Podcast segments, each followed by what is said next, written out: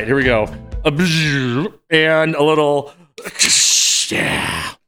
Hey guys, welcome to episode 98 of CMD Towers, Brews, and Builds. I'm Mr. Commodore 5, and my fellow host has been presented the key to the city for his contributions in NASCAR, Big Tuck. I'm fairly confident that that bit has already been used at least once. But the card claps uh, as is this is deck. Hello, uh, golemins and golemesses. Uh, hashtag sweaty bit. Uh, I am doing. I'm here. I'm really excited about this one. It's been a while since I've been this excited to talk about one of my own decks. Um, and well, we got we'll get into the decks later, but I'm also excited because I'm going to a Charlotte sporting event tonight, and it's even better because it's not NASCAR. Uh, I'm going to the local. Uh, but does it involve vehicles? No. Uh, I there Oh. is a go kart place around here that I want to go to. Uh, but no, it's the Charlotte Knights, uh, the local baseball game. But I'm, what I'm really hoping to the minor league baseball team. What I'm really hoping to do is continue my terrorization of making out with people in a parking lot because I'm going there with a lady. so uh, I'm continuing to be the parking lot smoocher, the kissing bandit, whatever whatever permutation of that name that you prefer. Uh, trying to trying to keep it fresh and uh, trying to keep it moving. So I I don't really have that much to talk about this week, um, besides the fact that I just started a new my new job uh, started last week, And you're actually working? I've actually apparently? had to work like till four or five in the afternoon, if you can believe that. Uh, and I went, I was like, went on a jog, and it was really really hot outside, and I was like, like I got to wrap this up to get back and finish this project because of this deadline. I was like. Like I had like a mini panic attack because I was like, "Who thinks like this?" It's like, "Oh, everyone." but I know Normal people. yeah, right. I know that you have a lot. I'm so I came into this without very much prepared up front because I know you want to have your uh, t squared time. So actually, t cubed, which is your truck talk time. So the floor is yours. Oh. Go right ahead. it's just like a new deck. Uh, but but but before I before I get into that though, funny thing you talking about like working and actually working till four or five. I saw this article on the uh, I fing love science like Facebook group. I love that group. It's just it's Oh, yeah, so yeah. nerdy.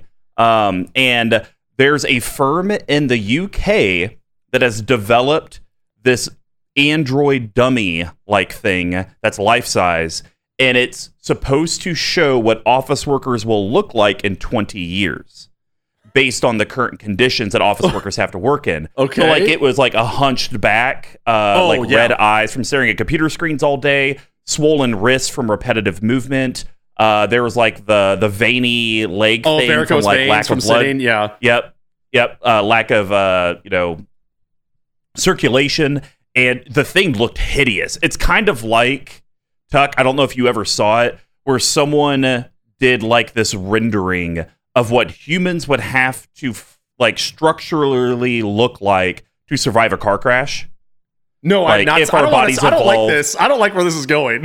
Whoa, it was weird looking. I'll have to send it to you. It kind of looked like Peyton Manning a little bit. what? Uh, but I'm kidding because he's like kind of fugly. Uh, so Oh, okay. yes, big news. Obviously posted in the Discord. I did buy a 2020 Ford Raptor.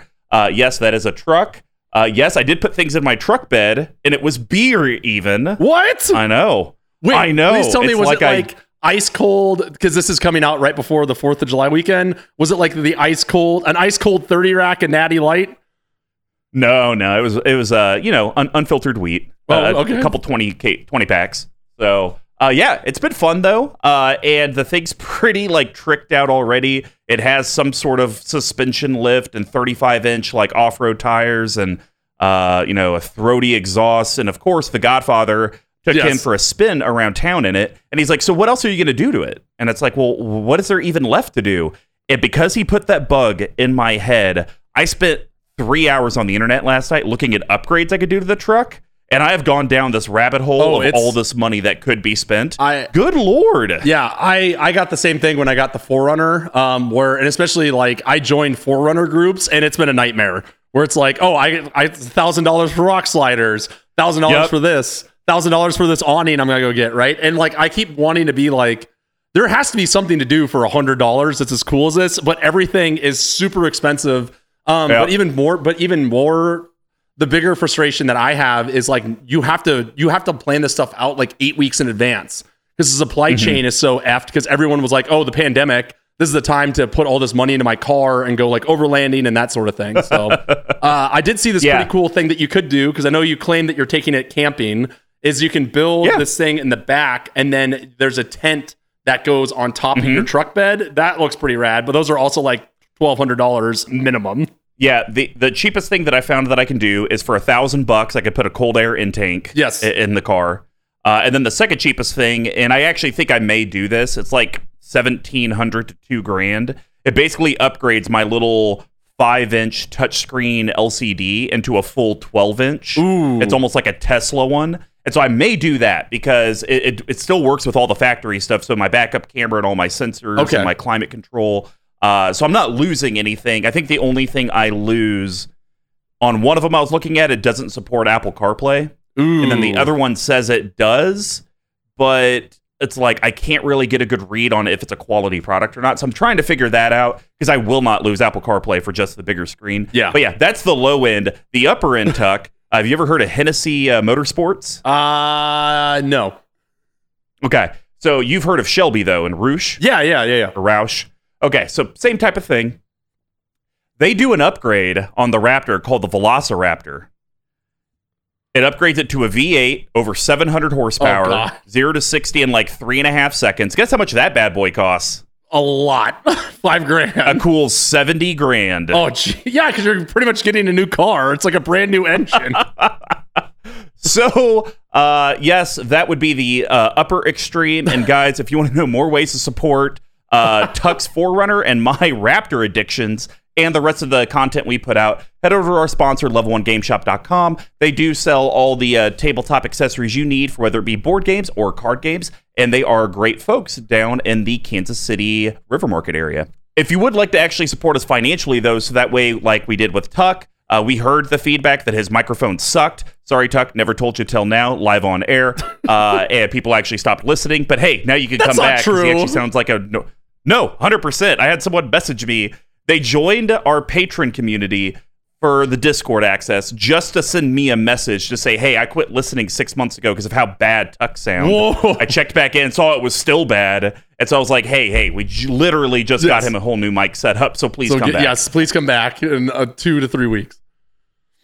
Um, but you know, we we do put all those funds to upgrading our equipment, and you can literally, like I said, just join for a dollar just to trash on Tuck in my DMs, all the way up to twenty five bucks, uh, where we give you a full play mat, hundred pack of mat sleeves, and our amazing Monarch reminder tokens and our coin. We do, though, also have a store. So if you need to pick up extra swag, or maybe you don't want to be a part of our Patreon monthly community, but you still would like to get some of this, head over to cmdtower.com slash merch, redacted bit, get out of my basement. Uh, and then, of course, for our existing patrons, if you refer a friend, a frenemy, a colleague to our Patreon community, have them message us in Patreon, let us know who referred them, and we will send you some free tchotchke swag as well. But of course, the free way uh, that you can just you know support us is just share the content you're watching and listening to, because every little bit of interaction from the collective does help. Uh, Redacted Bit Music. Uh, Sweet Biggies, our uh, audio producer, uh, he is fantastic. He does all the work on Brews and Builds and MTG Action 4 News. You can hit him up on Twitter at Dear Squee or his preferred uh, method of contact. Uh, I think that is what they call the Pony Express. Correct. I don't know how that works because he won't give out his address. Maybe they can. Maybe you can give somebody to the Pony Express and they can go t- email him, and then therefore he will get your communication. It's like in Uh, it's like in you Borat 2 where they like fax each other like a text message. I don't know if you saw the second Borat Oh my- movie. No, definitely did not. What? You're, you'll watch every Conjuring movie ever made, but you won't watch Borat 2? Because my fiance likes to watch Uh-huh. him. Not my choice. You would like you would like Uh, it. All right. And then, of course, our amazing video editor uh, at underscore tcoats on Twitter. Uh, Tyler puts a lot of effort into these YouTube videos. We want to constantly improve them, so please uh, leave comments, anything down there, so then that way we know uh, how to make this better and make you want to watch more. So, Brews and Builds is our deck tech series. Since we conquered the path of 32, we have moved on to the endless themes that EDH can bring us, and each month will be a new theme. We correlate how these decks are constructed, similar to how beer is brewed. So, we broke it down into four different categories. The first one's ramp instead of your board state. We call that grain. Yes, and grains are the foundation of every beer, and they include both they include both base malts and specialty malts, usually about a 60 to 40 ratio. This helps with the color, taste, and most importantly, the alcohol content of the beer. Decks always need ways to grow, stabilize, and ramp into bigger threats, and just like a grain profile, they're usually a mix of staples and specialty cards. Then we have how does your board interact with all of your opponents? We call that hops. And hops give the beer its patented bitterness and herbal floral flavors. They grow in a variety of strands and help distinguish subcategories like this delicious hop drop and roll IPA with some Citra, Oh my God. Amarillo, Center- Centennial, Warrior, and Chinook, which uh, has a piney taste to it. Uh, brewed right here in Noda, my neighborhood in uh, in Charlotte. If you guys hadn't figured out, that's where I live now. Then we have how does the deck actually close out or win games? We call that yeast. And yeast are living microorganisms that eat the sugar from the grain and proof out alcohol and CO2. It adds the alcohol content and carbonation. Without yeast, you'd be drinking flat sugar water. Without yeast cards, your deck would meet the goal of actually winning the game. And then, of course, my favorite section shenanigans. This can be pet card synergies that are in the deck that are just kind of fun. We call that spice. Uh, not every beer has them, and it's arguable that this deck has them either. But spices and other additives help separate a normal stock beer from a specialty one. It could be the stout that turns a jalapeno. It could be the pepper that turns a stout into jalapeno stout. I've said this so many times, and I still have to look it up every single time. Um, or the addition of honey that turns a wheat into a honey wheat. Not every deck has something that makes it pop, but if it does, this is where we talk about it. And then to wrap up the episode, we have a bottle capping. These are going to be big text and ice cuts and adds to the deck that are going to be under $5, under $50, and a no budget recommendation. We just can't talk about mana only lands. So without further ado, let's get brewing. Uh, this is pre-con month, so the whole month will be about pre-con decks that Tuck and I have upgraded uh, because no one just plays a stock pre-con forever. No. And today we have courtesy of Big Tuck, AAA, the Alibou Artifact Association, of course. Okay, I, I Uh, like it. I like it a lot. I'm okay with that. so, Big Tuck, why don't you read off what Alibou Ancient Witness does, and then kind of go into why you decided to build this Boros build? Yeah, sure. So, um, Alibou Ancient Witness is a Boros legendary artifact creature golem. It's a mythic for somewhere in like the two dollar range, maybe three.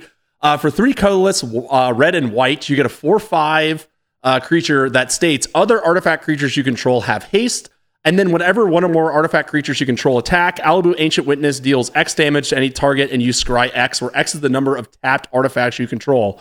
Um, no big secret here. I don't really like Boros, and honestly, there's not a whole lot of people that did before this set came out.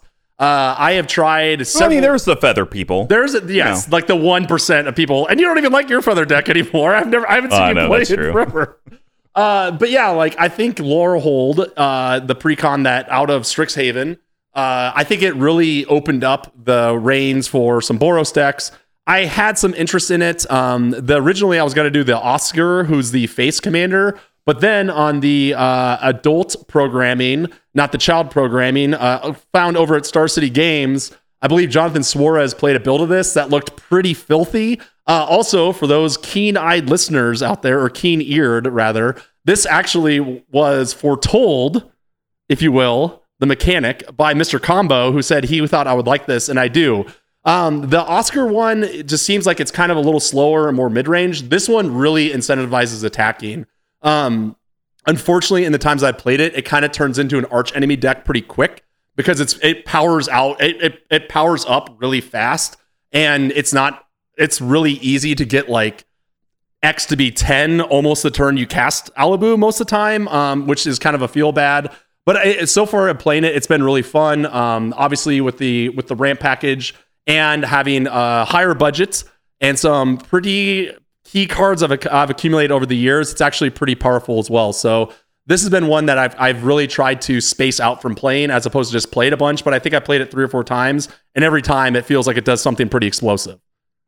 Yeah, I've seen this. Uh, not this specific deck firsthand, but I've seen Alibou because uh, the Goad actually has an Alibou deck as Oh, well. he did. Okay, cool. Uh, absolutely wrecked. yeah. You're a thousand percent right. It was me and Sir Nathan in the pod, and I mean, we just couldn't do anything. It's basically like Alibou hits the field. If you don't have removal, like you're just screwed. Yeah. Um, Um, and, and I think a so- big a big thing too that I like about it, the design, is that it is any target. So for example, I was playing with some people that were playing some fairly underpowered decks, and instead of just like pub stomping them, which I absolutely could have, I kind of like picked off some of their threats, right? As opposed to just having to Oh, oh, so you you were the stacks player then? Okay. Oh yeah, one at a time. Yeah, I really made it hard for them. Uh, this also came with a lot of really fun cards, new ones that I'm predominantly going to be talking about today. So yeah, I think out of the box it plays good, and it's just a really fun, you know, pretty quick kind of mid-rangey creature deck. Yeah, no, it, it's uh, definitely cool. Um, I don't see. It's just weird for me. I'm not a big artifact guy. Artifacts just really and. And, and, and I think it probably all stems from my PTSD with having a Reaper King deck and oh. everyone either doing creature or artifact removal on my commander. Sure. Um, and so I was just like, screw it, I hate them. Uh, but I could see this being a very fun deck. Uh, I'm curious though, Tuck, your mana, your cards, you're about perfect. I it was Is that on purpose. No, it wasn't. Um, I completely was by accident, to be honest with you. Um, it was a happy accident. I actually this is the first time I've actually had the time to look at these stats in here. Um, I will say this is another one of the decks that I just happen to have every single dual land minus. Well, actually, I do have the actual dual land. Maybe I'll put that that in there for fun. Uh, I, could, I do have one plateau, but I, I just happen to have every single card that has both colors. So that's kind of a happy accident. Yeah. Even though I have five mountains and five plains, which like yeah, completely unheard of. Uh, CMC wise, we're looking at a 359. That sounds about right, yeah. considering your commander's five. Now, I'm sure there is a build of Alibou where you could have that super low, like two type curve, do a lot of the zero mm. drop artifact yeah. type shenanigans. Exactly. Um, and then obviously, debt cost, you're hovering around that 400 to $450 mark. Which is also, I think I've spent, I think the most expensive, well, that's not necessarily true. The most expensive card in here, I did buy because I just wanted a copy of it. But I think I only spent maybe five dollars in actual cards that I needed for this. The rest of them I had all of them lying around. Nice.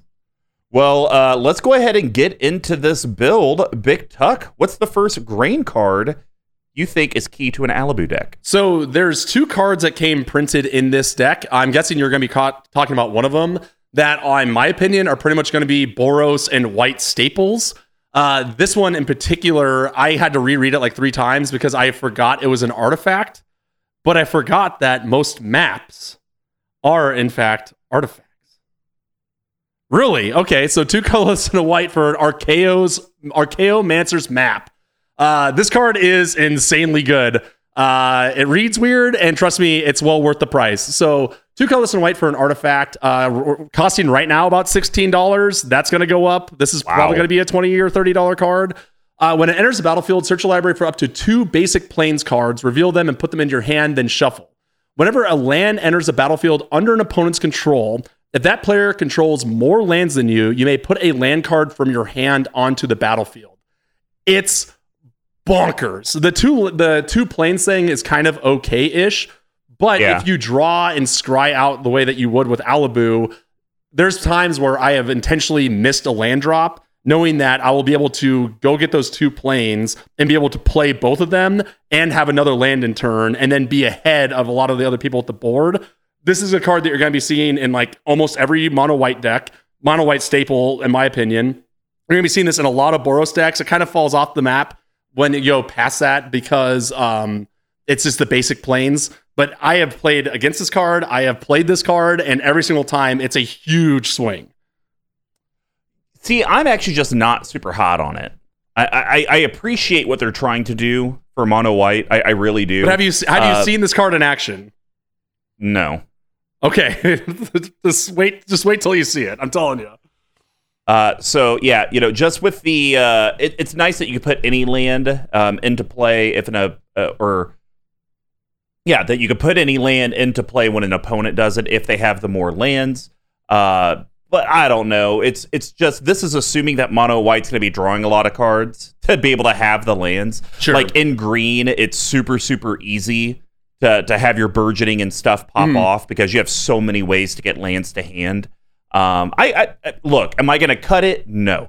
I think it's a fine card for the deck. At least it's an artifact. If this was an enchantment, it would actually probably be more expensive because it'd be harder to get rid of. Yeah, uh, but then I then I don't think it would be a good fit for this deck. But for me, this isn't a mono white staple. Oh, uh, I, I, would rather have I would rather have smothering tithe over this. I you're I okay, I agree with that. But I'm telling you, if you see this in if you see this in play, it is backbreaking. This is like won me the game when I played this last time. All right. Well, the first one I'm going to talk about is a uh, awesome card because it has a cool die trigger. You could technically cycle it for a mountain at some point, Oh. and it kind of has Wheel of Fortune stapled on the body. Yeah, this this card is insane. So we're talking about Ruin Grinder. So five colorless red artifact creature construct. It's a rare. It has menace. It's a seven four, and its least important ability is mountain cycling. So for two colorless, Big Tuck can discard this card whenever he would like. Get a mountain card, and it could be a dual as well. Yes. Um, reveal it, put it into your hand, then shuffle. The more back-breaking part of this is that when it dies, each player may discard their hand and draw seven. And so I Yeah. like it because it allows you to wheel. It doesn't force your opponents to wheel, so it doesn't Mhm. have as much as a feel bad on it. If this had something that said dies, every player discards their hand and draws seven, I think people would look at it a lot like Wheel of Fortune, like, gosh, we can't let it die. You have to exile it. You have to do this. Right. But the fact that it's a May ability, it's like, okay, like I you know, I, I maybe don't want you drawing seven, but you did just pay six to play this. So, you know, you did do a massive investment.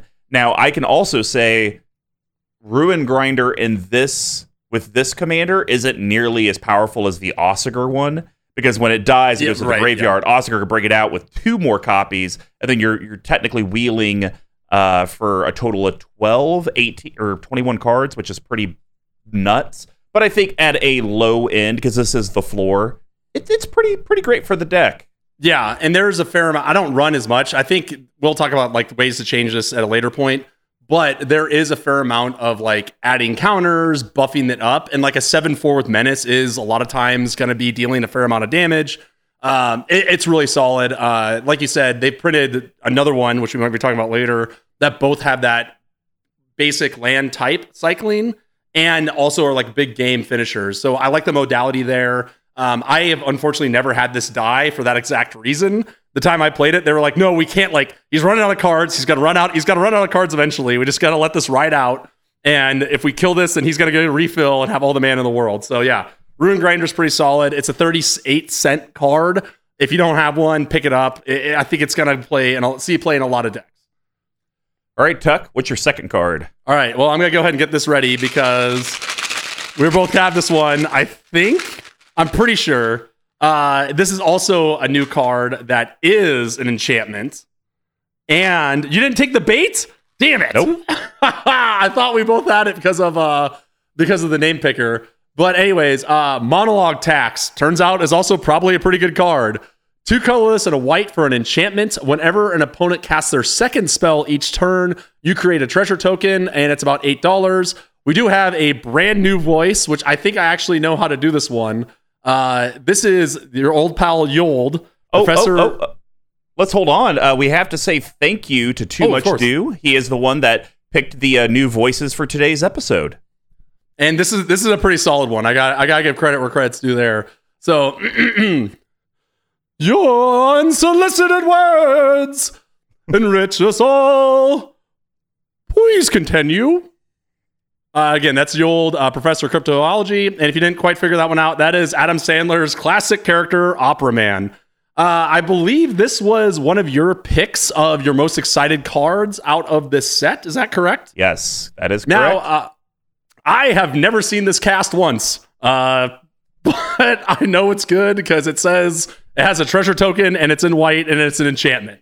So, um, the one thing that the one thing that this deck needs a lot of is like artifacts, right? You just need a bunch of them. Treasures, there's an argument to be made that they're kind of a quote unquote nombo with this deck because they don't tap for mana, they get sacrificed.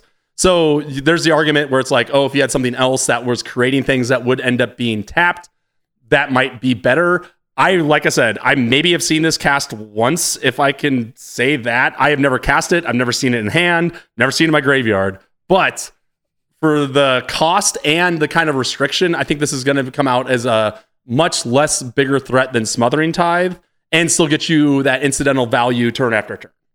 Yeah, well, and I think the big key on its text is cast their second spell each turn. So, you know, Oh, opponents true. can't get around it by because it traditionally the stuff would say when an opponent casts their second spell during their turn Mm-hmm. or during your turn, something like that, then it's like, okay, well, I just can't do it then, but that I could do it any other time and they don't get the value. This, it's like, I mean, you can hold off, but I'm going to get that treasure no matter what. Right. And the fact that it stops at one, it's not, you create a treasure token for each spell after, After, yeah. second. Um, it, it makes it a very uh, inconspicuous card. Right. Nobody is blowing this up unless it's some storm player or control player that's trying to do stuff on everyone's turns.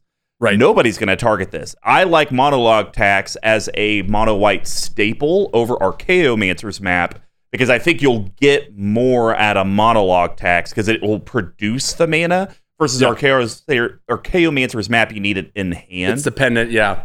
yes, that's a fair and it's half the price of the map. So Yes.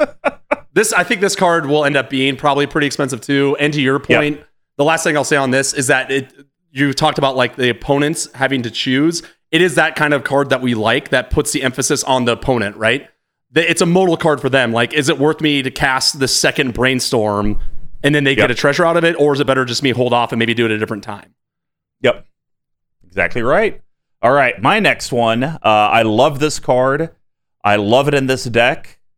Sometimes you need a forge Can you on your path. Yeah, you do, baby. So we're talking about Mystic Forge. Uh, this is four colorless rare. Oh wait, are we sharing this? Yes, that's why I was. Oh, like, why did why didn't you pull your thingy up? I, that's why I was like, Yeah. yes, you do, baby. What else does that mean? I don't. I don't know. All right, here we Uh, go. Ready? Artifact rare. Three, two, one. Oh, Mystic, Mystic Forge. Mystic Forge. Woo! Oh, this is just this is just It's- a GD disaster. It's been a while since Uh, we've landed on the same card. I was looking through the show notes. Um, it's been it's been a minute, but uh, Good. Mystic. So okay, so it's a rare artifact, like Mr. Combo said. You may look at the top card of your library anytime. You may cast the top card of your library if it's an artifact card or a colorless non-land card, and then tap, pay one life, exile the top card of your library. Yeah, this thing is absurd. Uh, when you kind of look at Tuck's build, I think you're around the 20 ish artifacts, 25 artifacts, somewhere in there. Something plus Um, there's a fair amount of artifact creatures, so it, it gets a little higher than that. I think it's like 25 or 30 if you add it all up. No, because you only show 17 artifacts when you take away our custom categories. And then if you add in your creature ones, you're probably in that 25 ish range, I would guess. Uh, I don't know. There's a lot of All right, maybe 25 to 30. here. 25 to 30, somewhere Yes. in there. Regardless, we're getting off topic. Uh, I like it because you have a massive chunk of your deck that should be able to hit on this. Yeah. And you can tap it to exile the top card of your library, kind of, you know, get rid of something that you maybe don't need. But then that also counts for Alibou, which counts towards your uh, artifact association membership fees. And uh, yeah, this thing's this thing's great. I- Yeah, I- it's hard pressed for me not to run this in a deck where I don't have at least 20 artifacts. I just don't know why you wouldn't. Like one out of five times, yeah, I'll do that. well, and then it gets even better because if you're this this becomes like the best quote unquote draw card in the deck, right? Which I don't have a ton of, to be completely honest. Mhm. Um, when you pair it with Alibou's scry ability, because you can see all those cards, right? And sometimes the, sc- Oh. the scry is 10, 15, somewhere in that range. So you can just go ahead and stack it up to where, like, okay, I'm going to bin all these non colorless cards um, Yeah. or non artifact cards, and then I'm going to put all these other ones on top, and then my then I can really go off after Alibou attacks, right? So in that sense, it really makes your deck thin. It really helps you thin your deck out, and really helps you find the um, responses, the the things that you need to win the game after like one or two Alibou attacks. Well, remember, Alibou doesn't have to attack. True. Yes. I mean, I, I- Yeah. let me rephrase that. Alibou, when uh, an Alibou, an attack when Alibou is on the board. There we go. There we There go. you go. Yeah. Great, great card. I think I even shoved that in my colorless Eldrazi deck because Oh, I run oh, yeah. literally every mana it's literally every can. card in the deck except for the lands. All right. Well, I'm the only one left. I've talked about this card before, but I wanted to talk about it again because I think, once again, I'm just shitting all over Archaeomancer's map. Better version for this deck Walking Atlas. Phenomenal. yeah. I'm okay. Two I'm colorless. surprised. Creature construct. It's a 1 1, but you can tap it. You may put a land card uh, from your hand onto the battlefield. And I do believe I have to do some text. Ooh, yes, you do. Let's go to the wheel. Come on, choir boy. Oh, there's so it takes so long to roll now. Uh, oh yeah, yes. The one I can't the do. elephant. Yeah, Kasib, the elephant. Oh my gosh. I don't know how you can't do this. Is I'm not good at accents, and this one's even harder for me. Crafted by low mages and bound to the land, it alters itself to match the tumultuous train. All right, so Yeah, Walking Atlas, I, it's doing exactly what Archaeomancer's map does. In theory, you just tap it and you can put a land from your hand on the battlefield. It's pseudo ramp, kind Right. of. But I like it because it is going to kind of ramp you, but then that's just an extra thing for Alibou. So it's a Yep. it's not in the deck where it only does this one thing and nothing else. It actually kind of hits a couple spots. Don't need to spend a lot of time on it. Surprised it's like dollar fifty, two bucks. I don't know if it. I don't think it's been reprinted. It's never been reprinted, and I think people are starting to realize that this is probably pretty good. Okay, because I was about to say, just because it hasn't been reprinted doesn't mean it's expensive. There's a lot of trash out there that has been reprinted. I guarantee it's not two dollars.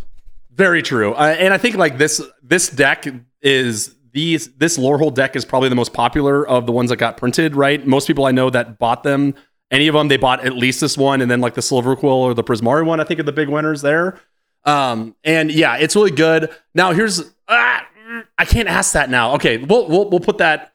We'll put a pin on that question because right. the, the only thing I don't like about this is that, like I said, I don't have a ton of draw. So I, I I am always worried that you don't have the land to put out. But if you do, this does everything that you're looking for. But think about it, Tech. Even if you don't have the land to put out and you just need that extra scry and damage, you can still tap Yeah, it. you It just just says it, you yeah. may put a land. Yeah. Exactly. All right, guys. Well, that's going to wrap up the green section. Now we're going to head over to the hop profile, and I'll kick this off with a little uh, Sanctum Centurium. Because I really, really, really like this card to protect All your right. commander. I actually hate this card normally, but I think in this deck it's actually perfect. Sanctum of Eternity. Ah. Oh yes. Wait. Hold on. Sorry. I got I got really confused there. Yeah, we're doing it again. you said Sanctorum, and I was like, wait, is there a card in Yeah, here called like Sanctum Sanctorum? Santorium. I was trying to. Doctor Strange. Come on. is that something from that movie? Yes, that's like his sanctum. That's what they call it, the Sanctum Centurium. Oh wow. I had no idea. Wow. All right. Well, I'll do the uh, accent. Okay, for that for that, my penance will be doing the accent. How about that? There we go. All right. It's a land. It's rare. You can tap to add a colorless. Uh, you can pay two colorless, tap it, return target commander you own from the battlefield to your hand. Activate this ability only during your turn. And then uh, this is read from our old pal Tavalis. Come and rest here beyond the constraints of space and time. Whoa. Keanu Oh, Reeves. okay. yeah. Once little- you did the whoa, I got it. It was a little loftier than that, but yes. So I'm I'm I, I don't like this card 80% of the time, maybe Mm. even 90% of the time. And the reason is because you can only do it during your turn. So it's not very good protection.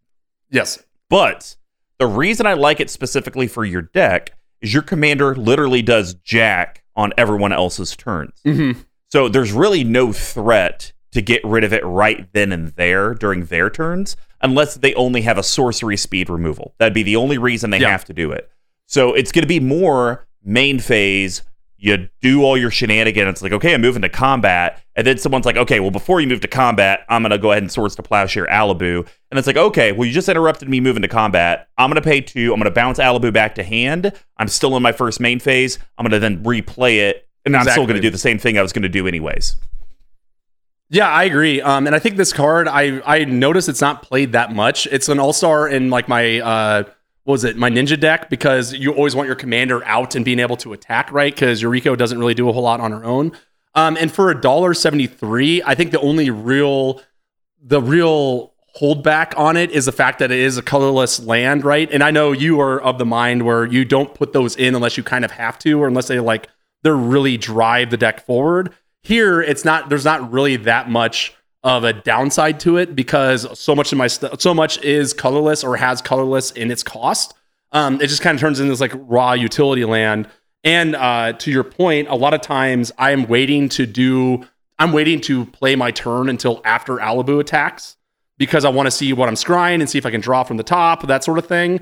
And being able to do that, get him out, it, it's really important. So yeah, this card is really great. Um, I if you have a commander that you think is important and has these sort of combat abilities, you might want to throw this in here. Um, worth picking up a copy at least. So, and and I will add this to the colorless utility lands. I think two colors is actually the sweet spot where you can Mm. run them even if it is a stretch, just because you only have two colors. One color, it's like if you put them in, you're basically taking away from because in my mind, every monocolor deck has extra planar lens. So you're taking away Sure, extra yeah. planar lens type mana. If you're in three, four, and five color, you're just taking away from colors, and it's going to be harder to cast Yeah. that multicolored stuff. So I feel like two colors is that sweet spot where if you want to experiment with stuff like this, that's the area that you could do it because you may end up seeing in the three, four, and five color or your one color. Like, damn, I actually wish I just would have had a regular colored land. Yeah. And I don't think you're ever going to have that happen in this deck. No, definitely not. Especially with Archaeo's ma- Archaeomancer's map refilling your hand. So It, it refills your hand one time. twice. One time you get two. You get two. Uh, okay, Yeah. so let me ask you. Let me ask you this on Sanctum. So if this had the ability to add, if there's some way that this could add, if it was like one tap, if it had this staple on of like tap for colorless, one like tap, filter land. Yeah, would you run this in a deck like your Geared deck that does rely on those combat triggers for the similar for the same similar scope? I probably wouldn't because I actually don't like filter lands or filter artifacts. Sure, yeah, yeah. because then it's like you still need that initial mana investment to try to get to that. So I would I would rather it be a tap, take a damage, add a white. Oh, yeah, yeah, yeah. Just like a si- if you wanted to get a single color, you know, take a damage, then I think that'd be fine to go ahead and run It'd be a lot more flexible. Um, but yeah, a filter, I I would never play it. not not for you. Okay, fair enough. All right, Tuck, what's your second hop? So this is the one I alluded to. That's also a brand new cycling card that also has a very good late game application. So Angel of the Ruins, lot to work with here. You are getting canceled. It's getting cut. Yeah. All right. All right, fair enough. So five colorless white white for an artifact creature angel. It's a five seven flyer. When it enters the battlefield, exile up to two artifacts and or enchantments, and it plains cycles for two. So the reason why I like this again, it's a sort of similar thing as Ruin Grinder, um, where this can be a late game removal, also a five seven flyer when you can pump it up with your other artifact buffs. Can get in the red zone, can deal that damage, as well as removing two two troublesome items for me, the reason if it was if that was it, if it just ended, then I'd be like, okay, fine. But the fact it also has a plains cycling, lets you go get that land that you need to play out on your next turn with Archaeo's Mance, Archaeomancer's map at instant speed to your hand. Let's go. Gets your dual land, gets everything you need there. Uh, this is another card that I have not cast, so it may just be a junker. But for me, the investment into having it in here to exile, not destroy, exile ability seems pretty solid. You're paying three. You're paying three more than a return to dust for a five seven flyer that also has plains cycling. Or you could just play Aurelia and win the game and spend less mana. I do have a spare Aurelia, so maybe I'll put that in here too. but she's not an artifact. So, and neither is oh, I guess technically this is whatever. So, yeah, un- unlike Tuck, unlike Tuck, I don't just say I'm going to cut a card and then don't say anything. I will comment on the card. So, Okay. seven mana for me is just a massive investment.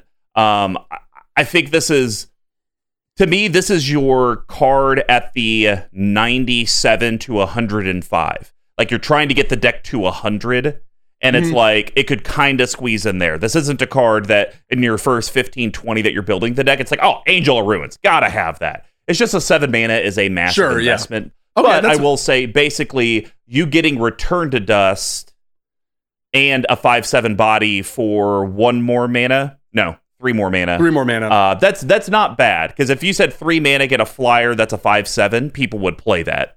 yeah, So sure. Yeah. I, I could see it. The value's there, but I'll I'll give a little bit more insight into why I'm cutting it Okay. a little bit later. All right. I, All right. I will I will say I had struggles. It kind of was a struggle for me to cut cards out of this. So I'm I'm open. I'm Mhm. all ears. I'm all ears. All right. Well, the next one I'm going to talk about is probably one of the best removal spells, I think, in colorless. It has a good old X boy, and it's an artifact creature dragon or Dargon, as Oh, Tuck it's would so say. good. Yeah. Uh, we're talking about Steel Hellkite. You know, great card, six colorless, artifact creature dragon. It's a rare. The five five. It has flying. You could pay two colorless at instant speed. Steel Hellkite gets plus one plus zero until end of turn, basically fire breathing. And uh, you could pay X colorless, destroy each non land permanent with CMC X, whose controller was dealt combat damage by Steel Hellkite this turn, activate only once each turn. It's so Uh, good. It's so good. basically having evasion. Now, the one thing that they did do with Steel Hellkite, which was pretty smart, is that they did say that it had to be the person that was dealt combat damage by Steel Hellkite. Yes. It's not one of those to where it's like I can hit like a sword, I can hit you, but I'm going to lightning bolt the thing over Mm-hmm. there because I couldn't get through. So that's at least makes it fair. But in theory, you could hit someone and God, they have a lot of tokens. I'll just pay zero, Zero. destroy it Yes. all. I think Uh, that- and then I- you know Oh, sorry.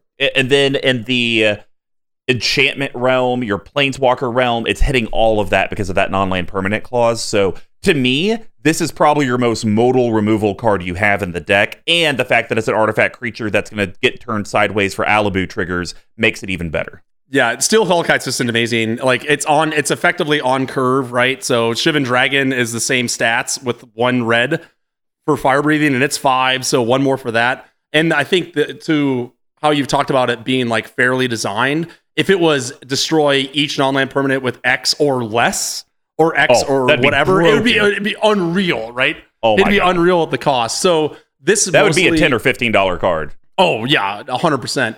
Um, we, if anything, with the new uh, redacted Tuck Angry set coming out, if we've noticed that anything, if anything, all sorts of tokens are going to become bigger. Treasure, food, all that sort of stuff. So this, to me, nine times out of ten is going to be a zero for free, right? Like you're already hitting them for five in the air, and you're going to get incidental value of just whoever has. Hey, sorry, whoever has the most tokens, like they're adios. So figure out a way to use them, um, and also suck it. Uh, redacted squee deck because I'm coming for you with Steel Hellkite every time. All right, Tuck. Well, what is your last hop card? So I opened up like so many of these, including foil from Commander's Legends, and I I knew that there was a deck for it. I knew it existed. I just couldn't figure it out until I until I started building this. And uh, I can say that this was the most fun card I've played in a very long time. The first time I ran out Alibou, uh, and it's a bit of a P tier Griffin card but Bladegriff prototype is incredible. So five colorless for an artifact creature, three two flyer, uh, Griffin at that. Whenever Bladegriff prototype deals combat damage to a player, destroy target non-land permanent of that player's choice that an, one of your opponents controls. Good and there is- God. it's it's so good. And there It's is chaos is what it It is. is. Um, hold on, I gotta get rid of this. Liliana. Okay, here we go. the new model has improved aerodynamics, but introduced a few glitches in the targeting system. So, uh, Yeah, I don't like that one. Isn't that the Angelina Jolie? yeah, it's, it's from Beowulf. It's Yeah. it's on the list. At some point, we're gonna need to start paring these down. but uh, so I played this card against a new guy, uh, the Coconut King and Scooty Shuffles, and literally this was the conversation. It's like, hey, Coconut King, Scooty Shuffles got that thing over there. That's kind of scary, right? Like, I'm just asking for three damage. That's it. For the low price of three damage You're to the you in the king air. of the. Uh, No, just just a couple. just couple it's just a life points. It's just a taste. It's just a taste. You have 40 life right now, right? Like what's three to that to get to get rid of his most troublesome permanent that you have. And then like two turns later, it's like, ooh man, Scooty, Coconut King's really going off. For three damage, we can just completely stall him in his tracks. And it worked every single time. And I will tell you this that over the course of the game, this prevented them one of those one of the two people that I played against from winning, I would say four times. Like it stuck out, it got big and just kept getting in over and over and over again. I was skeptical on this. I this was like one of the first foils I opened from Commander Legends. I was like, great. When am I ever gonna use this? And it's like the perfect deck for it. It's definitely a little sweaty in the fact it's a quote unquote removal, but again, tapped artifact, getting in for damage feels feels real good. So you kind of gave me an idea. I wonder if I could do it. I may want to put this in my Brudiclad deck and make a ton of them. No, there's there's and, no and then just there's no make utter chaos. There's make no utter chaos. question. Yes, It's like, absolutely. Uh, hey, uh, the goad, I'm hitting you with five of them, so you get five triggers. Uh, Squeeby Gee, you're gonna get seven, so you get seven triggers. And Sir Nathan, you're gonna get four. Have at it, boys. Destroy Right, yeah. each other. Have a great time. Yes, I'm telling you, it's so much fun. Um, I I think I got it down. I think I got it down turn three maybe, and that really helped like run the course of the game. So I'm keen on it. It's one of my favorite cards in the deck. And that's all I really got to say about it, I guess. All right. Well, my last one is one of my favorite removal cards to play. Uh, it's Duplicant. One Oh, of my favorites. It's, it's So insane. six colorless artifact creature shapeshifter. It has imprint. When it ETBs, you may exile target non-token creature, and it's a two-four. And then it has the text that states, as long as the card Exile of Duplicant is a creature card, Duplicant has the power, toughness, and creature types of that last creature card exiled. With duplicate, it's still a shapeshifter. Um, so you may be asking, why are they saying if it's a creature card? Uh, it's because technically duplicate could exile a creature that was an enchantment also, and Mm. if it lo- or like a a mirage mirror or something like that, when it goes into exile, it's no longer a creature. So that's why they have to have that text on there. Got but it. yeah, basically six mana, get rid of the best thing on your board, and whatever its power and toughness is. That's what I'm getting. Like we always use the the ceiling example, a blight Blightsteel Colossus. Mhm, Having mhm. this thing now be a 12-12 is kind of dumb. Or you know, even even something that has a you know plus one counters are running rampant. I just I've never played Duplicant unless I'm just trying to speed play and have it Yeah. never be at least a six six or seven seven. Right. Or, you know, it's like you just need there's been times where I've cast this, it's like, you know, I just need a blocker. Right. Like Yeah. I just need something out and it's just gonna be a two four that maybe will help me live. Uh when I first started playing, this was kind of like a chase card because it was like ten dollars. And now it's Wow. been reprinted into the ground at 87 cents or whatever it is, or 36 cents. 35. Yeah, so there's no excuse not to run this. It's really good in artifact decks. It's really good in bounce bounce decks. Tons of utility for what you're paying into it. Couldn't agree more. Well, guys, that's going to wrap up the hop profile. Now we're going to head over to how did the game actually close out and win with Yeast. Tuck, yeah, you, you got some stuff over here. Uh, what do you want to talk about? There's some choice ones. I want to talk about not a silver, not a gold, but perhaps a, A three, two, one, bronze, Bronze guardian. Guardian! Yeah, four colors and white for an artifact creature golem. Uh, it's star five. I was like, what? Star five. Uh, Star it has double strike, and it does have ward two. And guys, remember, ward's the new mechanic to where if a spell or ability an opponent controls targets the Bronze Guardian, uh, it gets countered unless they pay an additional two colorless. But here's the key thing: Mm. other artifacts you control have ward two. Stupid. And Yes. then on top of that, its power is equal to the number of artifacts you control.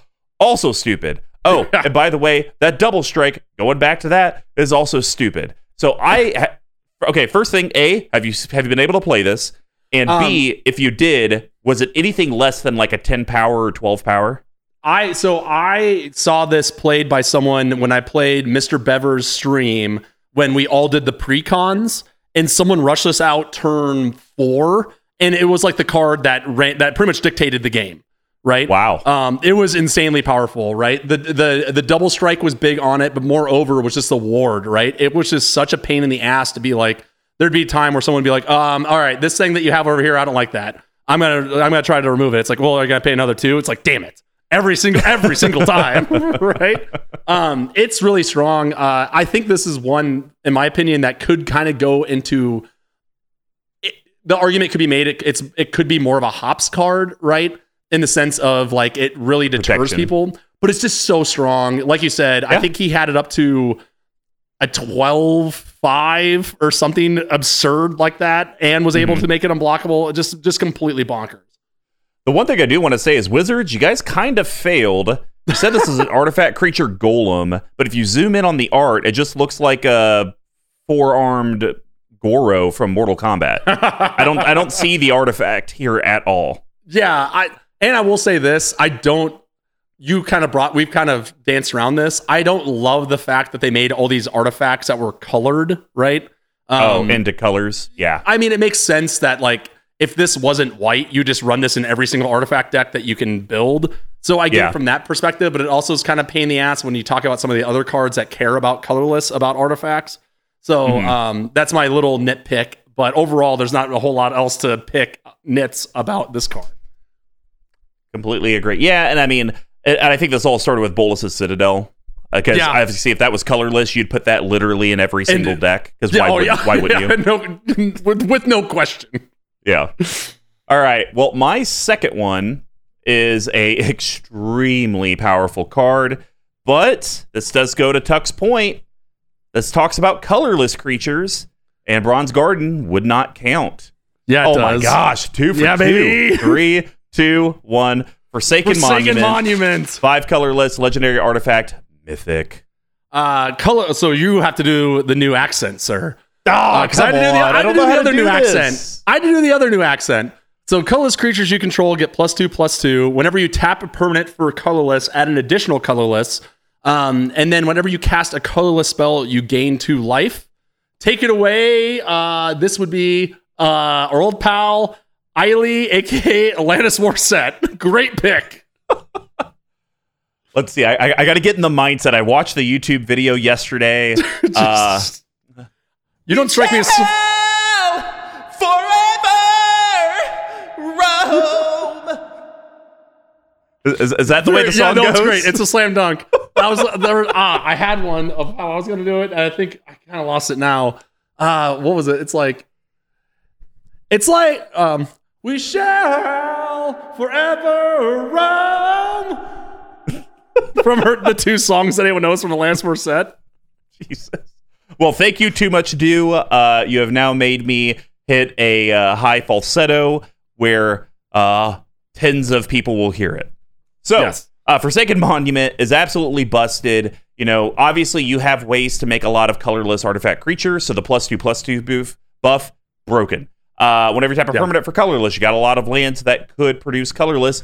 Boom, additional mana, busted. Then, whenever you cast a colorless spell, you gain two life. Boom, busted. You talked about you're an arch enemy deck. So it's just like, what does this thing not do? Now, I think there is an argument, though, Tuck. You could say this is a grain because the gaining Yeah. the life and getting the additional mana, and technically the plus two plus two, you could kind of shove into either three of the deals.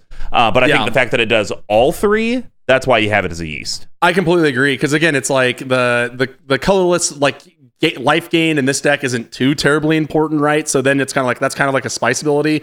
But the fact it does all of that on an artifact for five mana, and then even better, uh, when I first started playing with my friend, new friend Chris out here, we did a lot of pack wars because he didn't know how to play EDH. So we just like open some packs, shuffle them together. He bought them, by the way. I'll have you know. But you shuffle them together and then kind of battle it out. And he opened this, and I was like, I want it. I wanted this card for so long. I want it. And uh, he, I think I bought him a beer for it or something. And I got this right before I built this deck, and I was like, yes, going right in, take it out of the binder. We're ready to go. All right. Well, Tuck, what's your last one? There's no way we went three for three. Uh, this one is the one I actually had to buy, and I had to pay. It's a very cheap card, but I had to pay the iron price for it because I didn't want to order from TCG Player. So I think I pay. I got two copies for two dollars. But we're big on the grid system at my office, right? Data grids and what whatnot. So Ghirapur Aether Grid really buys into that. And this is honestly one of the better cards in the deck. This was a pull from Jonathan Suarez and it went ham. So two colorless and a red for an enchantment out of Magic Origins. That's 35 cents. Tap two untapped artifacts you control. Uh, Ghirapur Aether Grid deals one damage to target creature or player. And we do have some text, which is uh, Vel- Veldka Wandering Sage, aka Red from Orange and the New Black. Oh, So let's get your go. Russian on. Yeah. The, the city of Ghirapur is the living thing, and living things defend themselves. Vodka. So- vodka, Vod- vodka, potato. Oh, I guess it's more uh, if we're- potato. If we're, if we're, if we're I guess it painting more a- Irish. I was gonna say if we're painting with a very broad brush, as we as we're wont to do on this here podcast. So the the reason why I like this so much is that it does because this is a fairly creature heavy deck. A lot of times you kind of have to make choices that aren't optimal to get tapped artifacts.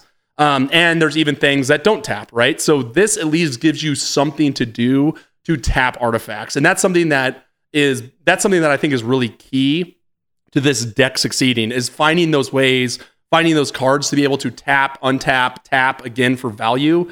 Um, one damage to a any target is fine, but if you're able to do that enough, you can also clear the way for your steel hellkite if you have to kill a couple drakes by tapping down your things.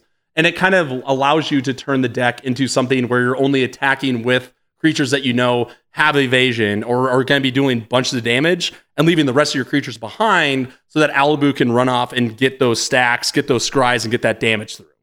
Yeah, I mean, the way I actually look at this card is all the artifacts that literally can't tap, Yeah. like equipments or your uh, Forsaken Monuments, you can now tap them to basically pile into your scry and Alibou damage. So Exactly. The, the one damage to me, that could be blank. If the thing just said tap two Yeah. artifacts you control and nothing else happened, I'd be like, okay, that's that's probably fine. All right, yeah, that's pretty good. Probably, probably okay there- okay, so yeah, if there was like, I will say this: if there was a zero or one drop artifact that was just like ability tap two artifacts you control and like regenerate creature or something that's completely irrelevant, I'd probably be running that as well.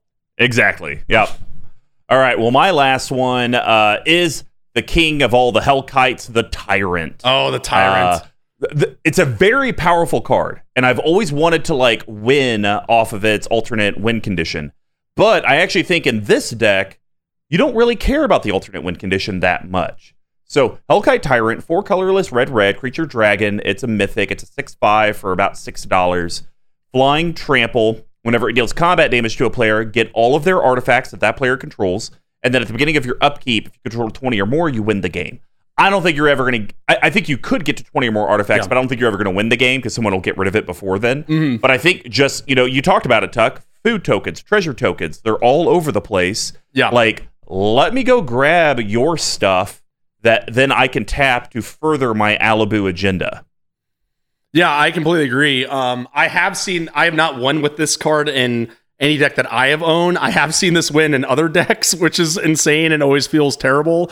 But yes, that's that's pretty much the gist of it. It's, it's just a fuel. It's a giant target for removal, and to your point, comparative to like an Angel of Ruins, this is a card that's going to come down and immediately shift the game either into it getting removed or into you doing huge stuff. Right, six five flying trample is pretty big in and of itself um, Yep. with the other abilities stacked on, just does a lot, a lot of work.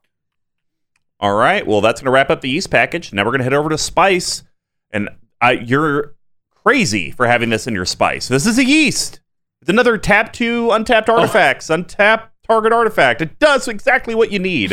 we're talking about Clock of Omens, yes, OB. Uh, four colorless artifact, uncommon, 67 cents.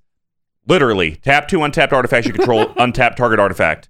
And I do have flavor text. You do. Um, oh, oh, yeah. Uh, this is Uncle Ojo's best one. The old white woman, uh, Captain Lannery Storm, the old white woman smoker at the slot machine. Most clocks measuring time, but a few measure everything.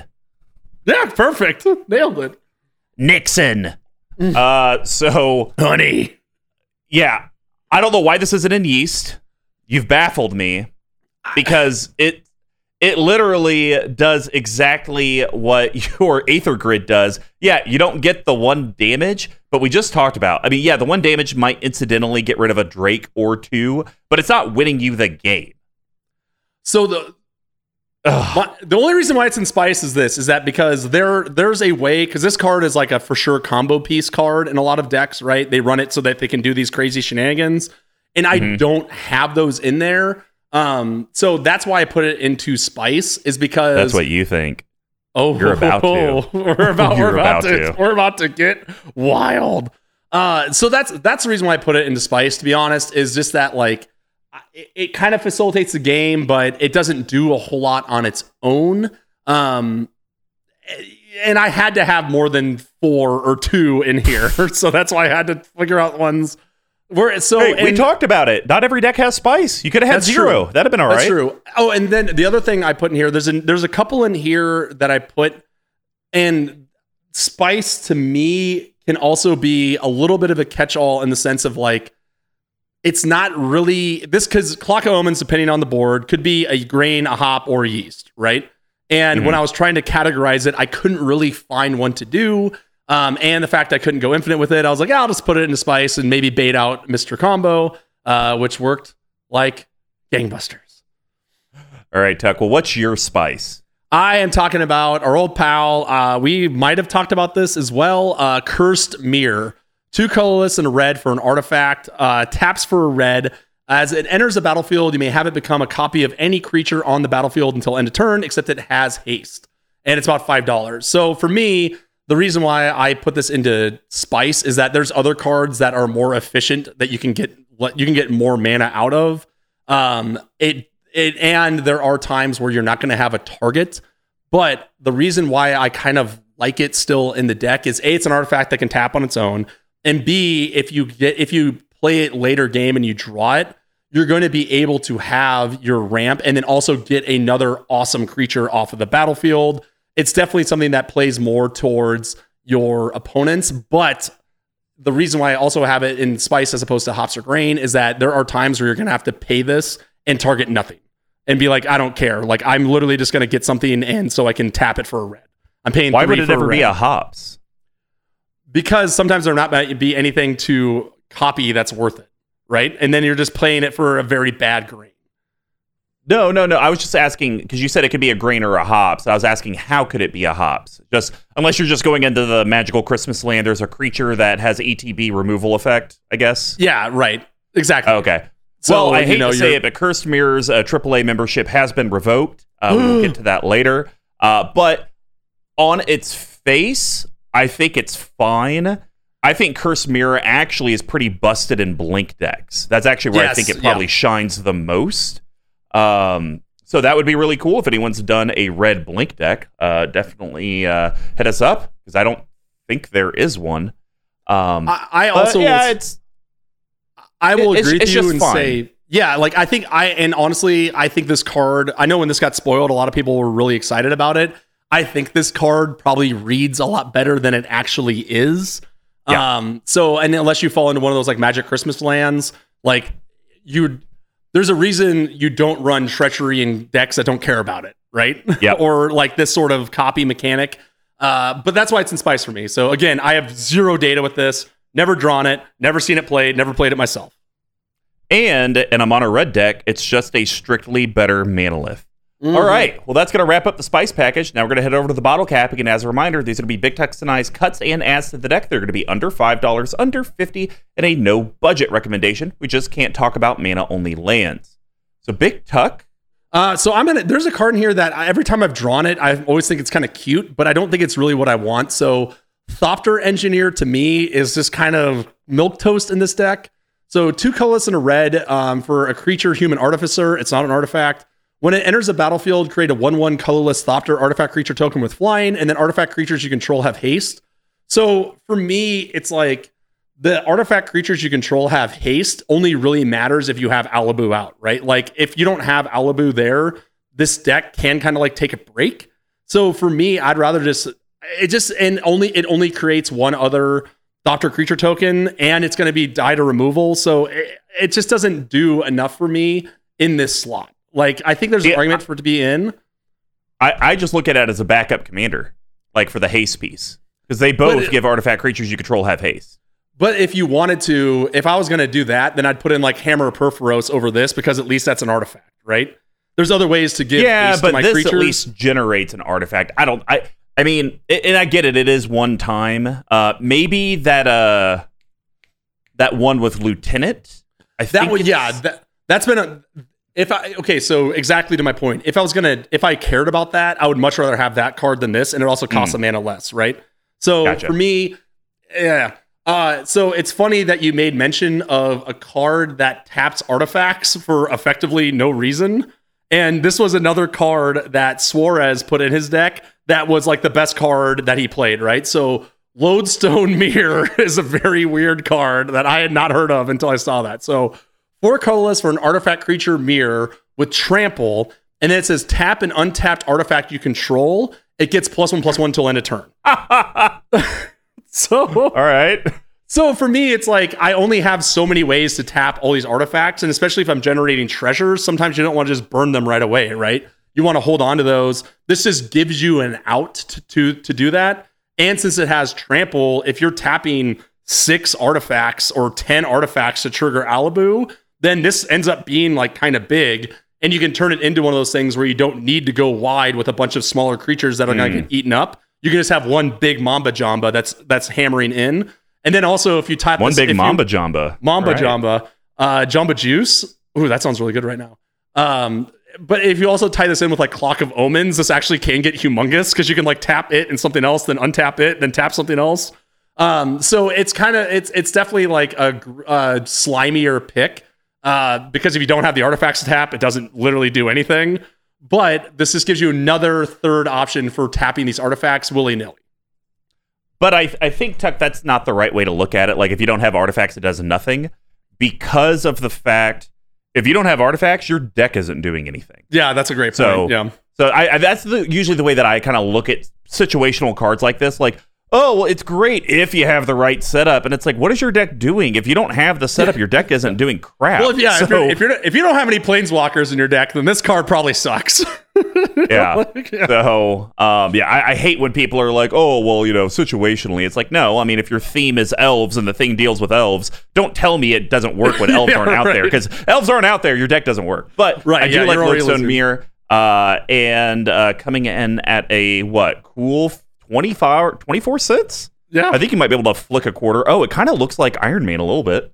like the in the one that he gets the in the thing that he builds in uh like Yeah, the in the desert, right? cave. Yeah. Yeah. yeah, yeah, yeah. All right. Under five, I'm cutting the curse mirror. All right. Uh, really, it's it's just if it said it could become a copy of a creature. and If it was legendary, the legendary rule doesn't apply. Then I would say it's Oh, a great yeah, card for yeah, the deck yeah. because you can make it a copy of Alibou or any of your other legends. But the fact that you can't, it's getting out of there. But don't worry, I'm putting in one of your favorite cards oh from wait, the box of from the box of Tice. Oh, uh, It used to be a used to be a staple of No way, uh, are you Bruce and really? builds. Grafted exoskeleton, literally just coming under five dollars, four dollars and twenty eight cents. So four colorless artifact equipment, uncommon. Okay, yeah. uh, it has equip two. When it becomes unattached from the permanent that you equip it to, uh, you have to sacrifice that permanent. But it says equip creature gets plus two plus two and has infect. So literally with Alibou, you throw down grafted exoskeleton attached to Alibou. If you have ten artifacts, you just swing with one thing and you just kill people. yeah.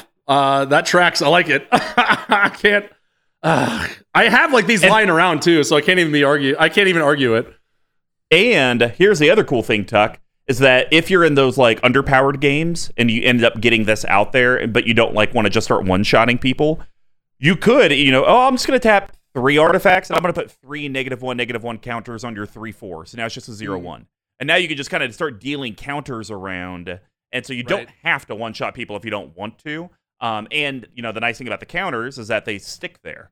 So yeah, I think grafted ex- grafted exoskeleton on any commander or any creature that just throws damage around like Nekusar, you have to have it in there. And Alibou, I think, is one. And plus, with your tapped untapped artifact things, you could tap the grafted exoskeleton. It doesn't do anything to it. And you now get an additional damage for Alibou. Yeah, no, that makes sense. All right. Tuck, under 50. What you cutting? So I'm actually going to cut Dispeller's Capsule. Um, I think this card's kind of slow for what it does. Uh, it's a it's one white for an artifact, two colorless tap, sack it, destroy target artifact or enchantment. I just think that there's better non there's better removal in these colors. Um, Sure. I have a fair amount of it, and I might be are adding they in another one artifacts? later. Pardon? But are they artifacts? Uh no. Well, actually, I am swapping it in for an artifact that I think is going to be better. I don't really have a problem with removal in this deck because I don't. There's a lot of times where you don't really need it unless it's like a propaganda or something along those lines. Like you're to be swinging in no matter what. So for me, it's it's okay. I don't know. I did, I've never liked this card. Um, I only like it in decks that are that are going to be needing it badly. So what I'm actually putting in is a new card that I hate. Uh, but one thing that you made mention of is we I really struggle with draw on this deck a fair amount. There's a lot of times where I kind of run out very fast and then and then kind of get stuck. So brand new card. I'm so glad I didn't pre-order it. And let's go down, not to the moon, baby, to the core of the earth. Esper Sentinel. So one white for an artifact creature, human soldier. Whenever an opponent casts their first non-creature spell each turn, draw a card unless that player plays X, where X is Esper Sentinel power. So for me, the thing I need in this deck is not removal. I need draw because I have a lot of way to make mana, a lot of way to untap and un- and untap or retap or whatever. And this deck, this being an artifact, it's being an artifact creature that can get in the red zone that I can slap on uh, your grafted exoskeleton to in a pinch. Although, what world would I be in where that's what I wanted? Yeah. Uh, this is kind of going to be a card that we're going to be hearing a lot about, which kind of blows. But what are you going to do? Um, I just think that I really need ways to draw, and the fact that this is a one drop artifact creature is really going to help me get up to that where I need. Uh, so two things. Uh, one, just like on MTG Action 4 News earlier, uh, why is this Esper when it's in mono white? Just Makes like no uh, sense. how, uh, yeah, uh, how are you uh, the last of the Abzan when you're in Golgari? Doesn't make Great any question. sense. Uh, so MTG Lord of Leaves, please help us. But And also, suck it, Vorthos nerds. Uh, so I do like Esper Sentinel. I think it's fine as a one drop. Basically, you're taxing people one. Yeah. I'd like to see in decks that want to run it. I'd like to see a little bit more equipment or auras that Mm-hmm. could buff its power. So then it actually makes it more into. Do you want to pay five for that? Do you want to pay three for Sure. that? And Yeah, you're yeah. just drawing a card. So it's not like you're getting like extra mana or an extra permanent or s- casting spells for free. Um, you know, card draw is nice, but it's it's whatever. So that's the way I look at it. I, I think it's fine to have it in here if you want it. It is an artifact creature, so you could tap it with all your shenanigans and still be able to get its effect. But I would like to see a few more buff effects in the deck, so that way that Yeah. X is something more relevant than one. And I think one thing I didn't say earlier is I think that if I if I continue to hone this down, I really want to go into the cards like um, Chief of the Foundry, where it's like artifact creatures you control get blah blah blah blah blah, and start cutting out everything that's not an artifact creature and going from there. Well, funny thing you talk about that, because for my under 50, I'm cutting Chief of the Foundry. So three colorless artifact creature construct, uncommon. It's a two three. Other artifact creature uh, creatures you control get plus one plus one. I'm honestly just not seeing the go wide in this deck. Um, and just plus one plus one. You need to have lots of plus one plus ones, or just tons of stuff Yeah. for it to actually add up. And I, I just don't think there's enough there. But I got to experience this death firsthand ho. with this deck, with this card, you need to get Mycosynth Lattice in the deck. Another lattice? I don't want to have to get another lattice. So six colorless artifact mythic for forty-two dollars. All permanents are artifacts in addition to their other types. All cards that aren't on the battlefield, spells, and permanents are colorless. You may spend mana as though it were mana of any color. It's really that first block of text, Yeah. all permanents or artifacts, because that's how the goat killed us. He had a bunch of lands, a bunch of them weren't artifacts, tapped out for 15 or 17, and we got 15, 17 Yeah. thrown our way every single time. Mycosynth Lattice, you should win that. You should be able to kill someone on the spot the moment you play it. Yeah, um, it's true. Uh, there was so my original plan when I built this deck was to also take apart Daretti because Daretti has all of my expensive artifacts in it, like certain engines of varietals. This You card just swap them back and forth. that's way too much effort. So, but the problem is, as I built, so my entire plan was to be like, I'm gonna take apart Daretti because I've had it for too long and it's kind of lost its luster. Um, the the what is it? The the blooms off the rose, as they like to say. And then I was gonna combine it with my Boros and make this like monster deck. But when I took apart Boros, the Boros one and the Precon, I was already struggling on what to cut and what to add. So I was like, I don't want to take apart an entire other deck for a grand total of, let's say, five cards. Uh, Sure. So that, yeah, there's this is really good in here. This is another one that Suarez went off on. Um, I wish it wasn't forty five dollars, and I traded one away. So maybe I'll just get a playtest varietal to put in the deck. There you go. You already own a copy. That is completely There you go. legal to do. All right, Tuck, bring us home. What is your Uh, personal recommendation? I'm gonna cut a card that I actually like a fair amount. Um, I'm gonna cut Darksteel Mutation. So a colorless and white. Oh, I know, I know, man. I know. This is one of this is a this is a CMD Tower favorite. So colorless and a white for an enchantment aura, and that's a real thing of it. Um, enchant creature, enchanted creature is an insect artifact creature with base power, toughness zero and one, has indestructible, loses all their abilities, card types, and creature types. Um, I this card's really good. Don't get me wrong. It's one of my favorite removal spells that's ever been printed. I just I wish it was an artifact or an enchantment artifact or something like that that I could go into my other synergies and then I could tap it. But just for like a, effectively like a one to one removal spell, it doesn't really it just doesn't work for me. And I I it took me a long time to kind of really figure out what I wanted to cut from this. And this was just the one that I consistently kept going back to and being like, it's good, it's good, but I would rather have a better removal spell in the slot. I don't. It. I don't actually think there's better removal spells in that slot just because of the zero one indestructible and loses all abilities and types. We've talked about it. Song of the Dryads, just like Right. it, turning it into it. Prison of the Moon, all that stuff where you literally change the type of it is commander warping, and that's where to me I'm going to be hard pressed to cut Darksteel Mutation, but I'm curious uh, what you think is better. So I went through here and I realized I have like maybe one board wipe. And it's like Cleansing Oh. Nova, which kind of screws me too because if it's creatures, then all my artifact creatures die. If it's artifacts enchantments, then I'm doing even worse. I'm gonna two for one on me, right? Um, but it's still a it's still a good enough board wipe to keep in there in a pinch. This is a card I've kind of been eyeballing for a while, and I think it's gonna be a pretty solid one here. So I'm actually gonna put in Scour Glass. It's about seven dollars, and it's three colorless double white for an artifact. Tap Sour Glass, Scour Glass rather. Destroy, tap, sacrifice it. Destroy all permanents except for artifacts and lands. Activate only during your upkeep. Oh. So for me, the reason why I'm cutting Darksteel Mutation for this is like it's a little bit more expensive, but this is a card where if I get around to tapping it, I will probably win the game unless I'm running up against another artifact deck. Because I'll keep all my creatures, I'll keep all my utility artifacts to tap down, be able to knock someone out with the creatures I have left over, deal the Alibou damage to someone else, and then by board wiping, I'm screwing off someone else that might be hiding behind some Philiports or some planeswalkers that I don't even have to deal with. So Yeah. during the upkeep, kind of makes it a little it makes it a little on the sluggier Yeah. side, right? You kind of have to telegraph it. Um, and this is also something to your point where it's like if someone if if I cast this at a point of the game where other people don't want like if I cast this and people are like, I'm okay with that because I also can't win unless this gets tapped down, fine. If not, this is gonna get blown up like that. which is fine which is Yeah. fine for me to be honest. The the telegraphing piece I'm not too worried about because Nev's disc gets played left and right, and that's Yeah, a telegraph. Yeah, it's Um, telegraph from a yeah. mile and a half away.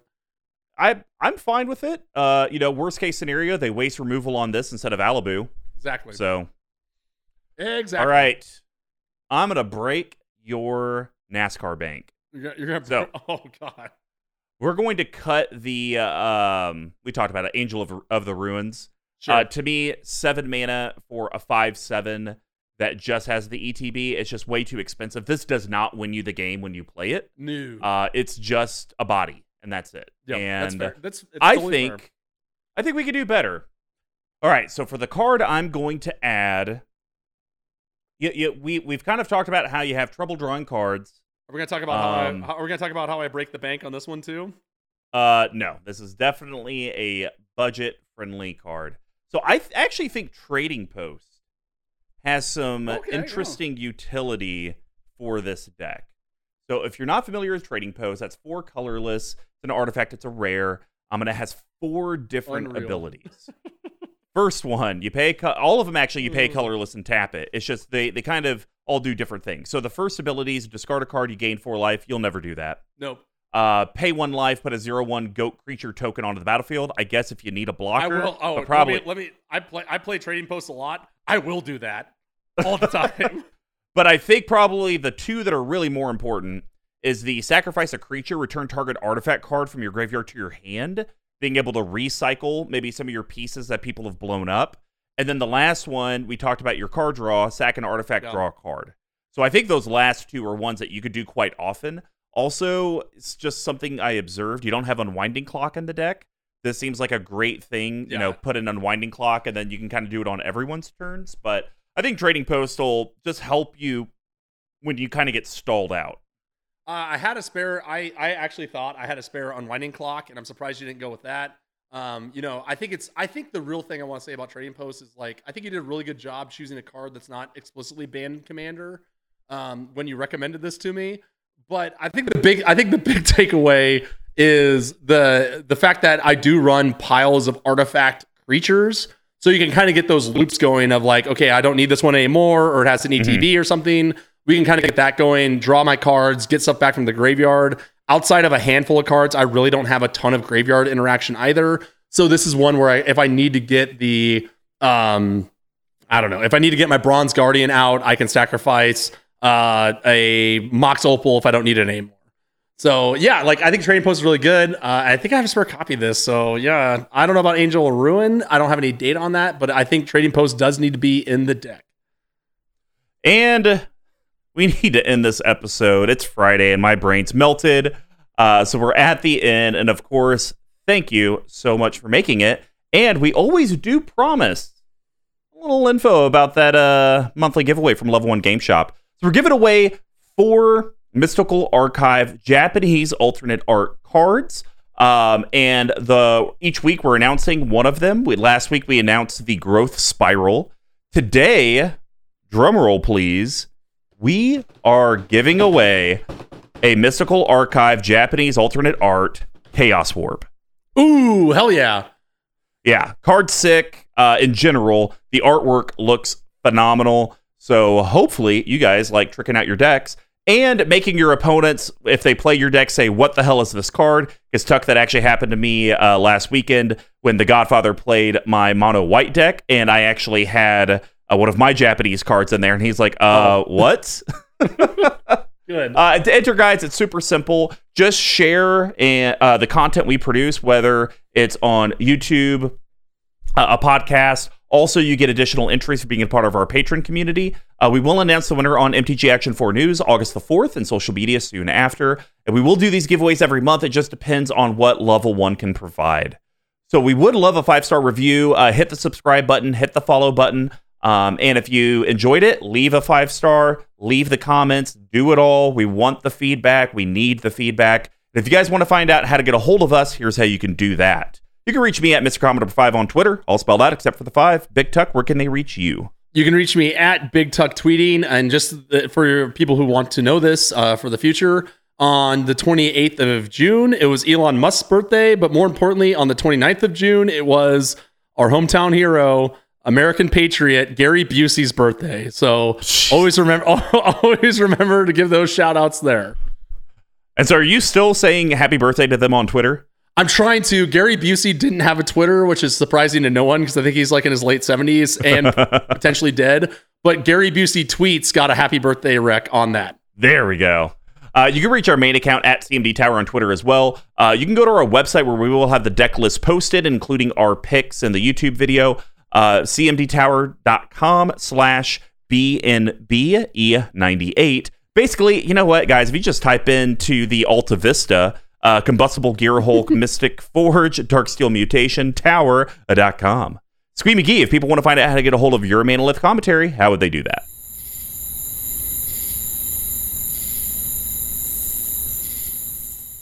He can handle all of your audio needs and does have a full studio if you are ever in the KC metro area. And of course, uh, we want to give a shout out to our edit, uh, video editor, T Coats, at underscore T Coats on Twitter. He does all the uh, visuals, uh, video work, artwork, everything for our YouTube channel. Uh, we're always trying to improve, so please DM us, leave comments, let us know how we can make it more engaging. And if you would like to actually support our sponsor with the orders you're already doing, head over to level1gameshop.com. When you place an order in the order notes, just type out CMD Tower so they know that you came from the collective. And of course, they do have a TCG store, their own website. They sell board games and dice. Uh, with all these Dungeons and Dragons needing a legitimate D20 and not a spin down, Ugh. I might actually go get one of those nice like marble or onyx ones. I've always wanted to get like the cool D and D dice. It's just in Magic, it's like I need 50 D20s or 50 Right. D6s. I don't need just one of each. But if you would like to help us directly, head over to our Patreon, patreon.com slash CMD Tower. We have several different tiers from as simple as a dollar a month, getting you Discord access, entered into deck therapy, additional entries for the monthly giveaways, other stuff that I'm sure I'm forgetting, the referral program. I mean, literally all of it. To even if you guys just want to chip in five bucks, you're actually going to get a Squee McGee coin. You're going to get CMD Tower stickers. You're going to get even more entries into the giveaway. And you will be part of the RK Post giveaways we're doing every three months. And of course, Redacted Band, thank you, Big Tuck. The AAA, Alibou Artifact Association, how do you feel? Um, it's funny. We've talked a lot of these times when we talk. It's like, are you looking forward to playing this deck now that we have ways to make it fun for you again? Um, and this is one that I already like. It, it's funny. This is one of the decks I built recently that I actually look forward to playing a lot. Um, and I've had to like stop myself. So I think yeah, I think like there's with a little bit more tuning, um, trying to figure out a little bit more through of what the through line would be on it. I think this is a deck that might go from being like fun and good to like fun and quote unquote competitive, not like CEDH, but something where it's like, I know if I bring this to a table, if someone's playing your Proshes or whatever the worlds, I'm still gonna be able to keep up with just a little bit more tuning. So um, I like your I like your picks, especially the one that especially I like the picks that weren't on the ban list most, I think. Um, which I guess is all of yours, which is really exciting. But yeah, that's that was kind of my that was kind of my takeaway from it. You couldn't tell that's me hitting my head with the microphone. Uh, yes, uh, I made a boo boo that will be edited out. Uh, please, editor, make sure that's done. Um, but I will. I'll tell you this: I'm happy for you. I do not want to see this deck. Uh, I don't want to see any. I, honestly, Alibou is a legend. It's very similar to how the Go does not want to see my Empress Galina like ever. Uh, I don't want to see Oh, Alibou ever uh, because the deck. I I really do think Alibou's a CEDH commander. Um, It it's could be, weird yeah. saying that in Boros colors, uh, but the deck just goes so fast Yeah. and it's in those colors that are very interactive not counter magic but a lot of removal a lot of instant speed exile and i mean you could make this thing really really filthy Yeah. um so yeah happy for you don't ever play it with me You got it. all right guys well we're signing off Bye.